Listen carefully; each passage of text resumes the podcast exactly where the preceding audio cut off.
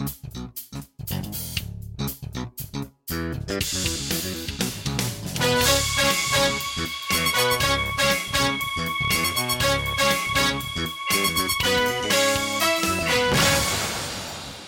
and welcome to another episode of the Tech.eu podcast. I'm Roxanne Varza and I'm here with Tech.eu editor Robin Wauters. Hi, Robin. Hey, Roxanne. Hey, everyone. So, this week we will discuss Austria's new $204 million startup program. We'll take a look at German startup Personio, who has just secured funding. We'll discuss Russian services startup YouDo, that has announced a Series C round of funding. Robin, you had a chance to catch up with Mark Tluszcz from Mangrove Capital Partners, so we'll listen to that. And finally, the EU is hitting Google with yet another antitrust lawsuit, so we will wrap the podcast up with that. So let's jump right in. It isn't every week that we discuss Austria on the show, uh, but similarly to a lot of other European countries, Austria's federal government is launching a startup program. Quick, Robin, can you name an Austrian startup? Actually, I'm not even sure that I can really name one. I recently found out about apparently the biggest acquisition in Austrian startup history, which was the Adidas acquisition of Runtastic for 240 million last year. I actually didn't even realize they were Austrian. They are, yes. And I was actually going to say uh, Runtastic because that's the only one I know well, uh, unless if you want to count Pioneers as well, because you know most people know the Pioneers Festival, um, which I guess you can also call a startup. But Runtastic is an interesting one. Uh, we profiled them last year before the acquisition happened. They actually come from a very small town in Austria. They're, not even from Vienna. They're from this town called Pasching, which is near Linz. So, you know, the whole cliche of you can build a great company from anywhere, uh, it really applies to Runtastic fantastic. I mean, the successful exit that they've had, um, they've actually had two. They were sold to Axel Springer, or, or a majority stake at least, before they sold to Adidas. So, um, so that's an interesting, interesting Austrian startup. But I can't really name any others to be to be very honest. Yeah, I think that's definitely one that people should keep in mind when they talk about the Austrian ecosystem. Neil and I actually covered Austria not too long ago on the podcast when we discussed Austrian fund Speed Invest was investing in a Croatian company. But back to the topic, this three year program has a budget of over $200 million, aims to facilitate early stage funding, I guess through seed funds, business angel clubs, investor incentives, and more. They have startup fellowships. They have alleviated wage costs for startups, startup visas, and more. It actually is very similar to a lot of measures put forward by other countries. It reminds me a lot of Tech City in the UK, La French Tech in France, Startup Portugal, which we covered on the show a while back. This program should be launching in January of next year. And it seems that Austria is geographically well positioned in, as a central part in kind of the Vienna, Bratislava, Prague triangle. Uh, didn't even actually realize that there was like a tech triangle going on there. That's really interesting. And um, also, the Austrian government seems keen on attracting Asian startups and startups from Eastern Europe. What's interesting also is that TechCrunch published a very comprehensive article on the Austrian startup ecosystem, kind of in honor of this program. And I have to say, I'm really thrilled to see yet another European government trying to support their local ecosystem. Yeah, for sure. Um, I would like, if people really want to know more about Austria, I would really recommend to read the TechCrunch article. Um, you can argue a lot about the quality of the guest post sometimes on there, but that one was a really good one. Um, I was quoted in it um, somewhat negatively, saying that you know if you're in Austria and you really want to scale up the company, then, then it might make more sense for you to move to a, a more mature hub um, for the time being, uh, as the you know the local ecosystem is still very much in development. Um, but I think what the government is doing here is is, is really interesting yeah, what actually always surprises me is that these countries all seem to be kind of replicating the same measures more or less. They're providing funding, kind of administrative support, visa support. It's just like, why isn't there a European blueprint for this? Why aren't all the countries collaborating more and sharing key learnings? That's the only thing I can say that maybe somewhat is critical about this uh, new program they've announced. Yeah, that's a, that's a really good point, and it's something that's been discussed over and over again. Um, but listen, you've already mentioned that it's sort of similar to other programs that we've seen. Um, so you can argue that the first one who starts doing this program, um, which you can argue was Tech City uh, UK uh, over in London, sort of already provided a blueprint. But the reality with Europe is, and we've seen this over and over again um, on many occasions, is that it's so fragmented on a regulation level, on a cultural level, on a linguistic level.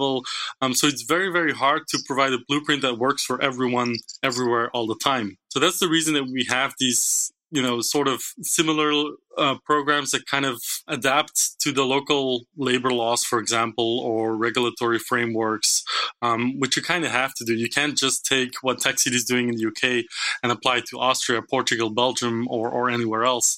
Um, you have to take into account local legislation, of course, but also local support mechanisms that are already in place. Um, you don't have to start these things from scratch. You can use what's already there and kind of build upon it as a foundation, which is the reason that I think a blueprint doesn't necessarily work um, rather than the more like a good example and then taking the best uh, of a program that works elsewhere and putting some finishing touches on it that work in the local ecosystem, which I think is what Austria is doing here. But you're absolutely right. Um, I think countries should collaborate more and share key learnings and, and, and best practices when it comes to these these kind of things.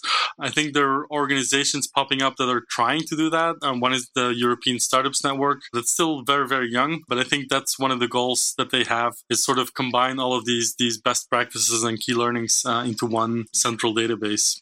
Robin, I vote for you as our next VP of digital for Europe. who do you think actually will be the next country, or do you have an idea of who will be the next country to put forward a program like this? I have no idea, and I didn't expect Austria to be to be the, the next one either. So, so I'm a very bad person to ask that question to. But I think, listen, if, if you're Austria, you're a small country per definition in terms of population, at least. Um, you have talent, you have resources available to you but you're never going to be the biggest startup hub in Europe. Simply, it's a law of numbers, right? So you have to do something. And, and, and I think what they're doing here is really good. Um, not just focusing only on, on getting funding or capital in, pumped into the ecosystem, but also um, on the talent point, you know, with the startup visa, attracting foreign talent, but also making it easier for founders to set up their, their companies and, and maybe making it more interesting for angel investors to do investments with, you know, tax uh, exemptions and whatnot. Um, so I think that's absolutely the way that they should be approaching this as one of the smaller countries in the in the European tech scene. So so I hope to see many more like this. Yeah, and I really hope that we're going to start covering Austria a lot more on the podcast as a result of this program as well. Now, German startup Personio started getting a lot of attention this past week when it announced a 2.1 million euro round of funding. But before we go into Personio's kind of story, Robin, you were in Germany for Tech Open Air. Can you give the listeners a little overview of the event? Sure, I'll be quick. Um, TOA happens every year in the summer in Berlin. They try to combine you know your typical conference with a little bit of a festival vibe. So a lot of uh, the happenings there, including some of the conference talks, are, are outdoors, which this week was actually not the best of ideas because the weather in Berlin was quite bad. So lots of rain and, and lots of um, cloudy weather and, and coldness. So so that wasn't ideal for them, um, but it was still a really good conference. Um, it's always a really good atmosphere. Um, it's quite relaxed, so, so, people go there to um, not only learn but also to to relax and chill and to network, um, which made it really good. It was in in a different location than last year. I, you also saw that TOA raised funding. I think it was discussed on the last podcast. Um, Tech Open Air raised funding uh, from some local um, Berlin startup folks. So, so I'm guessing it's only going to grow, and they're they're going to new markets as well. They're starting a conference in LA. So, I think what works in Berlin, uh, we'll see if it works elsewhere, um, including LA. That remains to be seen but in Berlin, this conference works really well. Like it really, you know, fits the, the, the vibe of the city really well, and I hope to continue going there for many years to come. And I think uh, you were there with your five year old son. Just wondering, how was it for a younger participant. Did he like the conference? Yeah, so I took part of the family, uh, which you know you you wouldn't do that with any conference, but this one lends itself really well to it because it's outdoors. I mean, we took a boat shuttle to the conference uh, from the city center, which you know not a lot of conferences can, can can offer that kind of service. But he had a really good time. He tried virtual reality goggles for the first time, and it kind of blew him away uh, in the same way that it would an adult. Um, but yeah, he had a lot of fun. Great. So now back to Personio. The Munich based startup develops an HR management and recruitment platform. They have raised funding essentially with Global Founders Capital, which is a Samwer Brothers fund, Picus Capital, and the founders of Stylight and a handful of other angel investors. So this is actually the first time, and obviously everybody's heard about Global Founders Capital. I had never heard about Picus Capital. I think they must be a new fund. I don't seem to see anything, not even a website for them online. Yes, I'll, I'll, admit I'd never heard of Picus Capital either. I'd never heard of Personio either, so so that's all on me. But yeah, but it also means that if, if we can't even keep track of all the new funds and all the new startups popping up all over the place, that's actually a good sign, right? Yeah, I agree with you on that. Personio, actually, which was founded back in 2015, so relatively recent company. If we haven't heard about it, not a huge deal, but they were bootstrapped until now. They currently employ 10 people. They count 100 customers using the SaaS application to handle things like payroll and recruitment. Funding should help the company continue its development in Germany, but it also apparently has its eye on the UK market, where it would compete with the likes of Bamboo HR, HiBob, or Namely. The company actually says the funding isn't specifically for internationalization, but they are looking at becoming a key player in the European market before US rivals cross the Atlantic. Yeah, interesting space. I mean, the HR tech vertical in general, I think, is interesting on a global level.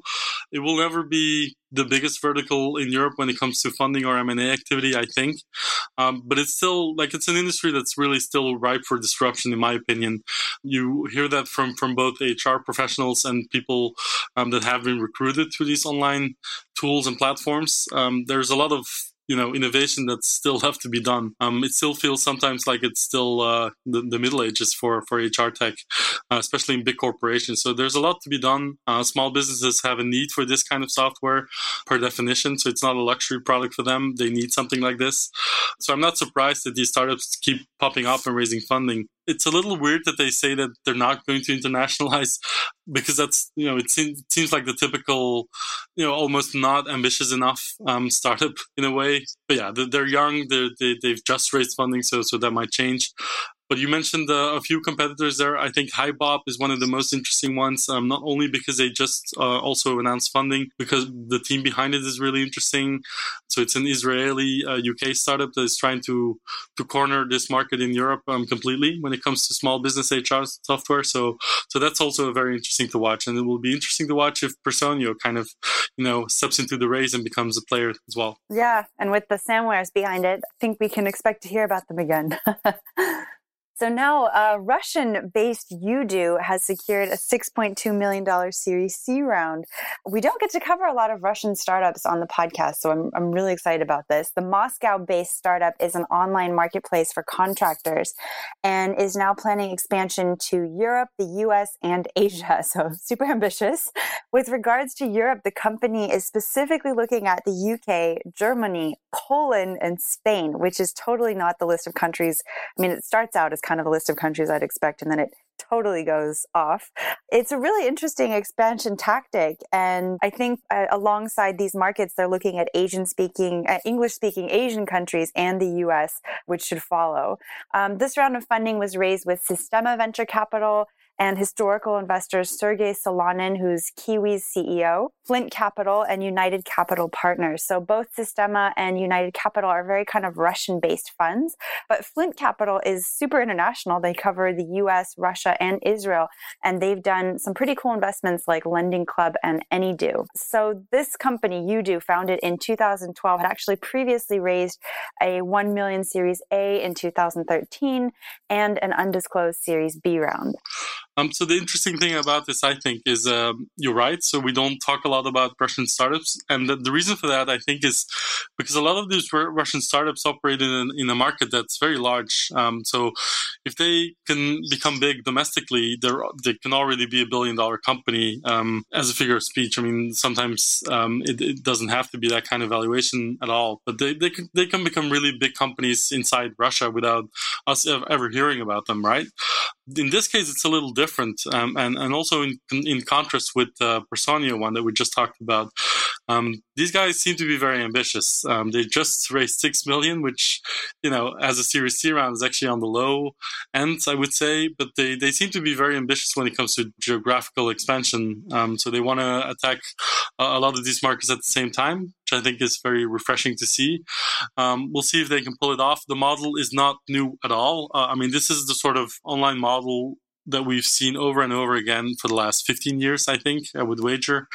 You know, finding contractors online and doing matchmaking and sort of, you know, um, doing online bids for contract work uh, is super, super easy to do. Um, so it's not a very hard problem to tackle. The hard thing to do is to do it on an international scale. So uh, we'll see if uh, do um, can pull that off. Um, you mentioned Flint Capital as one of their investors, and very correctly uh, mentioned that they're also making a name for themselves um, on the on the global level, um, making really really um, smart investments. So so the fact that they're behind this sort of uh, reassures me that YouDo might do fine. So we'll see.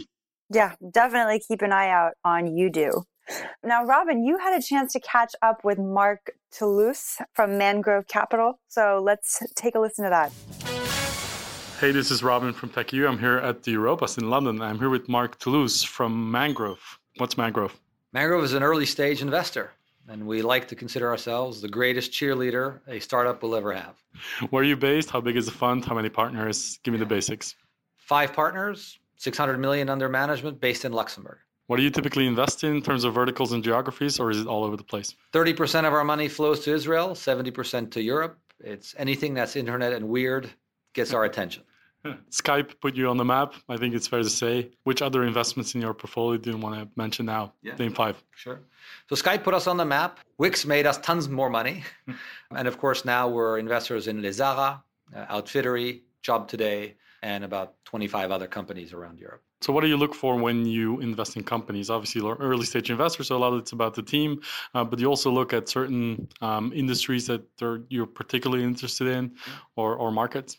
Yeah, we, we, we like to think about big industries where there's a lot of fat that we can go after, right? That's true about telecom, it's true about website building, it's true about financial services, also very true about jobs, right? So, jobs right now is one of the things we're very interested in. How do we help people find jobs? So anyone who follows you on Twitter, and in case you don't, you probably should. Um, anyone who follows you on Twitter knows you're pretty critical of all the the fintech or the hype around fintech startups in Europe as well. But I don't think you've ever been quoted in an interview. Well, what are your thoughts on this whole fintech phenomenon? Well, I love fintech in general, right? I just don't think that we as investors have funded sufficiently the right companies. We funded subsets of, of the industry, and that's creating great small niches but not overall companies. And I just don't believe that in the current crop of fintech companies, we have any disrupting businesses out there. They're great businesses, but they're never going to be world beaters. That's a pretty controversial statement. For but I don't think there's any investor in Europe that's not looking at fintech right now. So can you confidently say that Mangrove and never fund the financial services startup? No, absolutely not. We keep looking. You know, we're looking every day, and I wish we could find the right one that would meet the criterion that says, I want to be a world beater to be a world beater, you have to either have a great product or a fundamentally different business model. And until we find somebody who is prepared to do one or the other or the combination, sadly, we won't be financing that. Very interesting. So, when you look at Europe, obviously it's changed quite a bit the last few years as well. What do you think is needed to take European entrepreneurs and innovation to the next level? More cheerleading, right? I think we need more venture capitalists to fund dreams that, the, that these founders have. We should never forget, as investors, we're along for the ride. The real stars are the founders, and they need cheerleading. They, of course, need capital as well, but they more than anything need the self-belief that they can build it here in Europe. And we're seeing more and more every year great examples that says, "Build it here in Europe. Don't leave." Right. You mentioned capital. Um, obviously, you're an early stage investor. That means you're in a space where a lot of new funds are coming up. There's a lot of capital available. There's almost a saturation of early stage, I would argue the funding gap seems to be more on later stage series B and up. So does that mean more competition for you? Does it make it harder for you to do work or? Yeah, competition is always going to be there, and it's true that there's more today. Uh, we just hope that uh, what we've done in the past gives us the credibility to illustrate great entrepreneurs that we're the right partners for them. So, what are some markets in Europe that you're looking at now that seem to be flying under the radar with your you know fellow investors? Flying under the radar, I would say that Barcelona is a place where I think there's some interesting stuff happening, and that's really coming out of the whole Wallapop experience, right, which is the mobile classified space. I believe there's a center of competence that's beginning to be built there around companies. I'm not an investor in Wallapop, um, but, but frankly, I wish I were. Anything else outside of Barcelona? No, I can't think of any right now. Very interesting. Well, Mark, thanks for your time and keep on tweeting about fintech. All right, great. Thank you. And finally, Google and EU antitrust lawsuits. Yes, another one. Yeah, I think The Atlantic said it best when they called it Google's EU problem. It feels literally like a never ending saga. This past week, the EU hit Google with a new investigation. So I actually thought this was the EU's third antitrust case against Google. You actually corrected me and told me it's the fourth. That's just insane. This time with regards to its advertising business. So I guess everybody knows that's where Google makes most of its revenue. The European Commissioner for Competition, Margaret Vestager, I hope I pronounced her name correctly, announced the new charge last Thursday in a press conference. She says that Google has limited the ability of competitors competitors to place ads on third party websites and may therefore be breaking EU law. She did, however, mention that Google has since changed its behavior and is allowing third party sites more freedom to display ads from competitors. Yeah, so the interesting part of this is, of course, what you already mentioned, is that for the first time, the EU is really going after Google's main cash cow here, and that's advertising. Um, I think 90% of Google's revenue still comes from uh, online advertising products. So so this seems like a really big deal. Now, if you dive into the details of the antitrust case that they're building, um, it's actually a relatively small slice of the ad products that they sell. Um, so it's not going after the, the main cash cow in online advertising Google has, which is advertising on their own websites and search engines. Um, so that's something that's very, very important to note. Uh, the EU is actually going after third party websites that run a search box that automatically displays uh, Google Ads when you search for something on a on another website, which by the way is a product that Google has repeatedly said that they're actually referred to as a legacy product internally, and that they're actually thinking of you know not focusing as much on as uh, as it, they have in previous years. Uh, but still, it's interesting that the EU is going after this after Android and and Google's uh, shopping uh, comparison shopping product. So for Google, that means you know years of additional litigation or a settlement, uh, which in, in both cases isn't really, isn't really good news. I mean, either they, they take this to to the extreme and they end up getting fined, and that might be 10% of their revenue, which is a really huge deal, that's billions and billions of dollars, or they do a settlement, which won't be a lot less. Um, and it's you know it remains to be seen if they they seek a settlement with the EU, how good a deal that they can actually negotiate. So I think this is a really interesting uh, new development. Um, I'm not really surprised that there is a new antitrust case. Um, I'm a bit surprised that they're going after the online advertising products this time. You know, we'll have to wait and see how this develops. Google has already commented that it you know, it doesn't really have anything to say about the case until they um, read the details and that they really get, you know, sort of the, the nitty gritty of the case that the EU is building here and that they're going to do a formal comment on this uh, in a few weeks. So I guess we'll have to wait and see what their um, point of view is. But for now, you know, really interesting that the EU is finally, or at least uh, for the first time, building a case for for online advertising products that Google has. And you know, Google hasn't had it easy in the, in Europe um, when it comes to regulatory frameworks um, and, and privacy. So it doesn't seem to get any easier for them over time. Yeah, I hope for them that this will be the last one, but somehow I just feel like the ball keeps rolling. Yeah, I expect it to. All right, so that's it for this week. Thank you very much for tuning into the Tech.eu podcast. You can subscribe to us on iTunes and SoundCloud. Um, you can follow Roxanne on Twitter. It's at Roxanne Varza. You can follow me at Robin Wauters. And of course, you can follow Tech.eu on Twitter as well. It's tech underscore EU. So yeah, thanks for tuning in and hope uh, you listen again next week. Thank you.